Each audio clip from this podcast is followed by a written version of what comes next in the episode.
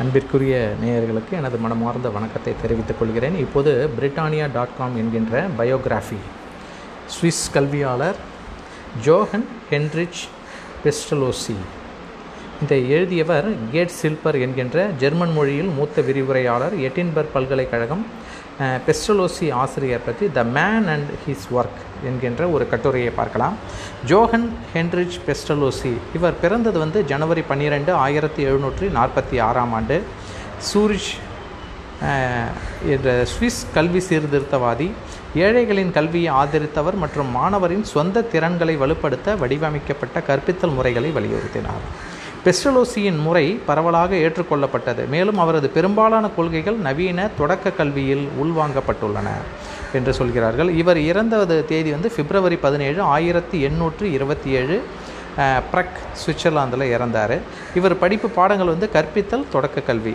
இது சம்மந்தமாக பெஸ்டலோசி அறிவுறுத்தல்கள் பழக்கமானவர்களிடமிருந்து புதியவையாக இருக்க வேண்டும். கான்கிரீட் கலைகளின் செயல்திறன் மற்றும் உண்மையான உணர்ச்சிபூர்வமான பதில்களின் அனுபவத்தை இணைத்து கொள்ள வேண்டும். மேலும் குழந்தையின் வளர்ச்சியை படிப்படியாக விரிவாக்குவதை பின்பற்ற வேண்டும் என்று கற்பித்தல் கோட்பாடுகள் கோட்பாடுகள் வலியுறுத்தின.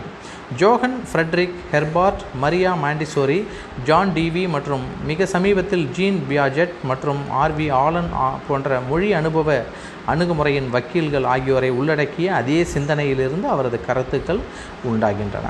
பெஸ்டலோசியின் பாடத்திட்டம் இது ஜீன்லா ரூசோவின் திட்டத்திற்கு பிறகு வடிவமைக்கப்பட்டது. தனிப்பட்ட பாராயணத்தை விட குழுவை வலியுறுத்தியது மற்றும் வரைதல் எழுதுதல் பாடுதல் உடல் உடற்பயிற்சி மாதிரி தயாரித்தல் சேகரித்தல் வரைபடம் தயாரித்தல் மற்றும் களப்பயணங்கள் போன்ற பங்கேற்பு நடவடிக்கைகளில் கவனம் செலுத்தியது. அந்த நேரத்தில் தீவிரமாக புதுமையாக கருதப்பட்ட அவரது கருத்துக்களில் தனிப்பட்ட வேறுபாடுகளுக்கான கொடுப்புணர்வுகளை உருவாக்குதல் மாணவர்களை வயதை காட்டிலும் திறனை கொண்டு தொகுத்தல் மற்றும் கல்விக்கான விஞ்ஞான அணுகுமுறையின் ஒரு பகுதியாக முறையான ஆசிரியர் பயிற்சியை ஊக்குவித்தல் ஆகியன இவருடைய கொள்கைகளில் இருந்தன. பெஸ்டலோசி தனது நாட்டின் அரசியல் நிலைமைகள் மற்றும் மற்றும் கல்வி கருத்துக்களால் பாதிக்கப்பட்டுள்ளார். ரூசோ சொல்லும்போது ஒரு இளைஞனாக அவர் இயற்கைக்கு திரும்ப இறையியல் படிப்பை கைவிட்டார். ஆயிரத்தி எழுநூற்று அறுபத்தி ஒன்பதாம் ஆண்டில் நியூ ஹோப் என்ற ஒரு ஆரே நதிக்கு அருகிலுள்ள புறக்கணிக்கப்பட்ட நிலத்தில் விவசாயத்தை மேற்கொண்டார். சூரிச்சிற்கு அருகிலுள்ள இந்த நிறுவனம் ஆயிரத்தி எழுநூற்று எழுபத்தி நாலில் சரிந்தபோது ஏழை குழந்தைகளை தனது வீட்டிற்கு அழைத்துச் சென்றார். அவர்கள் நூற்பு மற்றும் நெசவு மூலம் வேலை செய்து ஒரே நேரத்தில் கற்றுக்கொண்டு சுய ஆதரவாக மாறினார். பெஸ்டலோசி மதிப்புமிக்க அனுபவத்தை பெற்றிருந்தாலும் இந்த திட்டமும் பொருளாதார ரீதியாக தோல்வியடைந்தது. சுவிஸ் அரசியலிலும் தீவிர அக்கறை காட்டினார். அவரது கருத்துக்களின் நடைமுறை உணர்தல் அவருக்கு மறுக்கப்பட்டதால் அவர் எழுத்துக்கு திரும்பினார். டை அஃபெண்டஸ் ஜென்ஸ் லீன் சிட்சிஸ் ஒரு மாலை நேர நேரம். கல்வி என்பது இயற்கையின்படி இருக்க வேண்டும் என்பதும் வீட்டில் பாதுகாப்பு என்பது மனிதனின் மகிழ்ச்சியின் அடித்தளம் என்பதும் அவரது அடிப்படை கோட்பாட்டை கோடிட்டு காட்டுகிறது. அவரது நாவல் மக்களுக்காக எழுதப்பட்ட லியோனார்ட் மற்றும் கெர்ரூட். ஜெர்மன் மொழியில் கிராமப்புற வாழ்க்கையின் முதல் யதார்த்தமான பிரதிநிதித்துவமான ஒரு இலக்கிய வெற்றியாகும். ஒரு சிறந்த பெண் ஊழல் பழக்க வழக்கங்களை எவ்வாறு அம்பலப்படுத்துகிறாள் என்பதையும் அவளது ஒழுங்கான வீட்டு வாழ்க்கை மூலம் கிராம பள்ளி மற்றும் பெரிய சமூகத்திற்கு ஒரு மாதிரி அமைக்கிறது என்பதையும் இந்த உருவாக்கிற இந்த கட்டுரையானது இந்த நூலானது உருவாக்குகிறது. ஆரம்ப கல்வியில் தாயின் முக்கிய பங்கு பெஸ்ட்ரலோசியின் எழுத்துக்களில் தொடர்ச்சியான கருபொருளாக அமைகிறது. முப்பது ஆண்டுகளாக பெஸ்ட்ரலோசி தனது நியூ ஹோப் தோட்டத்தில் தனிமையில் வாழ்ந்தார். கல்வி அரசியல் மற்றும் பொருளாதார தலைப்புகளில் பெருமளவில் எழுதினார். இது ஏழைகளின் முன்னேற்றத்திற்கான வழிகளை குறிக்கிறது. அவர் திட்ட அவரது திட்டங்கள் அவரது சொந்த நாட்டு மக்களால் புறக்கணிக்கப்படுகின்றன. மேலும் அவர் பெருகிய முறையில் ஏமாற்ற முறைந்தார். ஐரோப்பாவில் எங்கும் கல்வி ஆலோசகர் பதவியை அவர் ஏற்றுக்கொண்டிருப்பார். அவரது முக்கிய தத்துவ கட்டுரை டென்மீன் கும்பல் டெர் இயற்கையில் டெர் என்று அழைக்கப்படுகிறது. மனித குலத்தின் அபிவிருத்தி நேச்சுரல் கோர்ஸ் ஆஃப் எனது விசாரணைகள் அவரது தனிப்பட்ட ஏமாற்றத்தை பிரதிபலிக்கிறது. ஆனால் வளங்களை தனது திடமான நம்பிக்கையை வெளிப்படுத்துகிறது. மனித இயல்பு மற்றும் அவரது தண்டனை என்று அவர்களின் தார்மீக மற்றும் அறிவார்ந்த நிலைக்கு மக்கள் பொறுப்பு. இதனால் பெஸ்டலோசி உறுதியாக இருந்தார். கல்வி தனக்குத்தானே சிந்திக்க தனிநபரின் திறன்களை வளர்த்து கொள்ள வேண்டும் என்று அவர் கூறுகிறார். அடுத்ததாக பெஸ்டலோசி ஒரு ஈர்க்கக்கூடிய ஆளுமை அவரது சமகாலத்தவர்களால் மிகவும் மதிக்கப்பட்டார். அவரது கல்வி பற்றிய கருத்து அரசியல் பொருளாதாரம் மற்றும் தத்துவத்தை ஏற்றுக்கொண்டது. மேலும் அவரது முறையின் செல்வாக்கு மகத்தானது என்று இவர் இவ்வாறாக இந்த கட்டுரையில் பிரிட்டானிக்கா டாட் காம் என்ற ஒரு பயோகிராஃபியில் சுவிஸ் கல்வியாளர் இவரை பற்றி எழுதியவர் கேட் சில்ஃபர். உங்களுக்கு வாசித்தளித்தவர் உங்கள் காண்கலை சரவணன் அருணாச்சலம். நன்றி. மீண்டும் அடுத்து ஒரு ஒரு கல்வியாளரை பற்றி நாம் சந்திக்கலாம். நன்றி. அன்பிற்குரிய நேயர்களுக்கு எனது மனமார்ந்த வணக்கத்தை தெரிவித்துக் கொள்கிறேன். இப்போது பிரிட்டானியா டாட் காம் என்கின்ற பயோகிராஃபி. சுவிஸ் கல்வியாளர் Johann Heinrich Pestalozzi.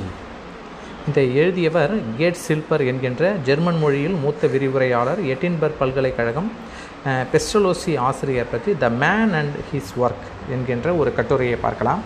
Johann Heinrich Pestalozzi இவர் பிறந்தது வந்து ஜனவரி பன்னிரெண்டு ஆயிரத்தி எழுநூற்றி நாற்பத்தி ஆறாம் ஆண்டு. சூரிஷ் என்ற சுவிஸ் கல்வி சீர்திருத்தவாதி ஏழைகளின் கல்வியை ஆதரித்தவர் மற்றும் மாணவரின் சொந்த திறன்களை வலுப்படுத்த வடிவமைக்கப்பட்ட கற்பித்தல் முறைகளை வலியுறுத்தினார். பெஸ்டலோசியின் முறை பரவலாக ஏற்றுக்கொள்ளப்பட்டது. மேலும் அவரது பெரும்பாலான கொள்கைகள் நவீன தொடக்க கல்வியில் உள்வாங்கப்பட்டுள்ளன என்று சொல்கிறார்கள். இவர் இறந்தது தேதி வந்து பிப்ரவரி பதினேழு ஆயிரத்தி எண்ணூற்று இருபத்தி ஏழு ப்ரக் சுவிட்சர்லாந்தில் இறந்தார். இவர் படிப்பு பாடங்கள் வந்து கற்பித்தல் தொடக்க கல்வி. இது சம்மந்தமாக பெஸ்டலோசி அறிவுறுத்தல்கள் பழக்கமானவர்களிடமிருந்து புதியவையாக இருக்க வேண்டும். கான்கிரீட் கலைகளின் செயல்திறன் மற்றும் உண்மையான உணர்ச்சிபூர்வமான பதில்களின் அனுபவத்தை இணைத்து கொள்ள வேண்டும். மேலும் குழந்தையின் வளர்ச்சியை படிப்படியாக விரிவாக்குவதை பின்பற்ற வேண்டும் என்று கற்பித்தல் கோட்பாடுகள் கோட்பாடுகள் வலியுறுத்தின. Johann Friedrich Herbart Maria Montessori John Dewey மற்றும் மிக சமீபத்தில் ஜீன் பியாஜெட் மற்றும் ஆர்வி ஆலன் போன்ற மொழி அனுபவ அணுகுமுறையின் வக்கீல்கள் ஆகியோரை உள்ளடக்கிய அதே சிந்தனையிலிருந்து அவரது கருத்துக்கள் உண்டாகின்றன. பெஸ்டலோசியின் பாடத்திட்டம் இது ஜீன்லா குரூசோவின் திட்டத்திற்கு பிறகு வடிவமைக்கப்பட்டது.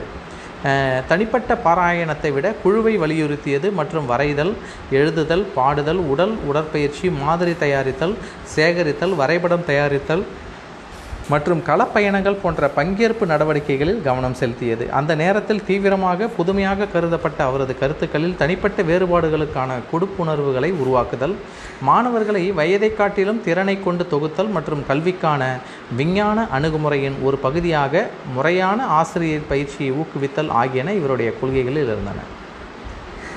பெஸ்டலோசி தனது நாட்டின் அரசியல் நிலைமைகள் மற்றும் மற்றும் கல்வி கருத்துக்களால் பாதிக்கப்பட்டுள்ளார். ரூசோ சொல்லும்போது ஒரு இளைஞனாக அவர் இயற்கைக்கு திரும்ப இறையியல் படிப்பை கைவிட்டார். ஆயிரத்தி எழுநூற்று அறுபத்தி ஒன்பதாம் ஆண்டில் நியூ ஹோப் என்ற ஒரு ஆரே நதிக்கு அருகிலுள்ள புறக்கணிக்கப்பட்ட நிலத்தில் விவசாயத்தை மேற்கொண்டார். சூரிச்சிற்கு அருகிலுள்ள இந்த நிறுவனம் ஆயிரத்தி எழுநூற்று எழுபத்தி நாலில் சரிந்தபோது ஏழை குழந்தைகளை தனது வீட்டிற்கு அழைத்துச் சென்றார். அவர்கள் நூற்பு மற்றும் நெசவு மூலம் வேலை செய்து ஒரே நேரத்தில் கற்றுக்கொண்டு சுய ஆதரவாக மாறினார். பெஸ்டலோசி மதிப்புமிக்க அனுபவத்தை பெற்றிருந்தாலும் இந்த திட்டமும் பொருளாதார ரீதியாக தோல்வியடைந்தது. சுவிஸ் அரசியலிலும் தீவிர அக்கறை காட்டினார். அவரது கருத்துக்களின் நடைமுறை உணர்தல் அவருக்கு மறுக்கப்பட்டதால் அவர் எழுத்துக்கு திரும்பினார். டை அஃபெண்டஸ் ஜென்ஸ் லீன் சிட்சிஸ் ஒரு மாலை நேர நேரம். கல்வி என்பது இயற்கையின்படி இருக்க வேண்டும் என்பதும் வீட்டில் பாதுகாப்பு என்பது மனிதனின் மகிழ்ச்சியின் அடித்தளம் என்பதும் அவரது அடிப்படை கோட்பாட்டை கோடிட்டு காட்டுகிறது. அவரது நாவல் மக்களுக்காக எழுதப்பட்ட லியோனார்ட் மற்றும் கெர்ரூட். ஜெர்மன் மொழியில் கிராமப்புற வாழ்க்கையின் முதல் யதார்த்தமான பிரதிநிதித்துவமான ஒரு இலக்கிய வெற்றியாகும். ஒரு சிறந்த பெண் ஊழல் பழக்க வழக்கங்களை எவ்வாறு அம்பலப்படுத்துகிறாள் என்பதையும் அவளது ஒழுங்கான வீட்டு வாழ்க்கை மூலம் கிராம பள்ளி மற்றும் பெரிய சமூகத்திற்கு ஒரு மாதிரி அமைக்கிறது என்பதையும் இந்த உருவாக்கிற இந்த கட்டுரையானது இந்த நூலானது உருவாக்குகிறது. ஆரம்ப கல்வியில் தாயின் முக்கிய பங்கு பெஸ்டலோசியின் எழுத்துக்களில் தொடர்ச்சியான கருபொருளாக அமைகிறது. முப்பது ஆண்டுகளாக பெஸ்டலோசி தனது நியூ ஹோப் தோட்டத்தில் தனிமையில் வாழ்ந்தார். கல்வி அரசியல் மற்றும் பொருளாதார தலைப்புகளில் பெருமளவில் எழுதினார். இது ஏழைகளின் முன்னேற்றத்திற்கான வழிகளை குறிக்கிறது. அவர் திட்ட அவரது திட்டங்கள் அவரது சொந்த நாட்டு மக்களால் புறக்கணிக்கப்படுகின்றன.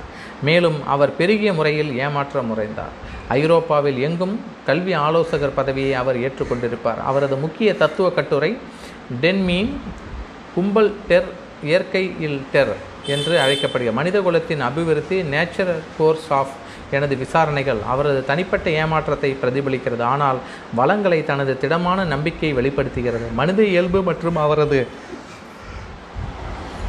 தண்டனை என்று அவர்களின் தார்மீக மற்றும் அறிவார்ந்த நிலைக்கு மக்கள் பொறுப்பு. இதனால் பெஸ்டலோசி உறுதியாக இருந்தார். கல்வி தனக்குத்தானே சிந்திக்க தனிநபரின் திறன்களை வளர்த்து கொள்ள வேண்டும் என்று அவர் கூறுகிறார்.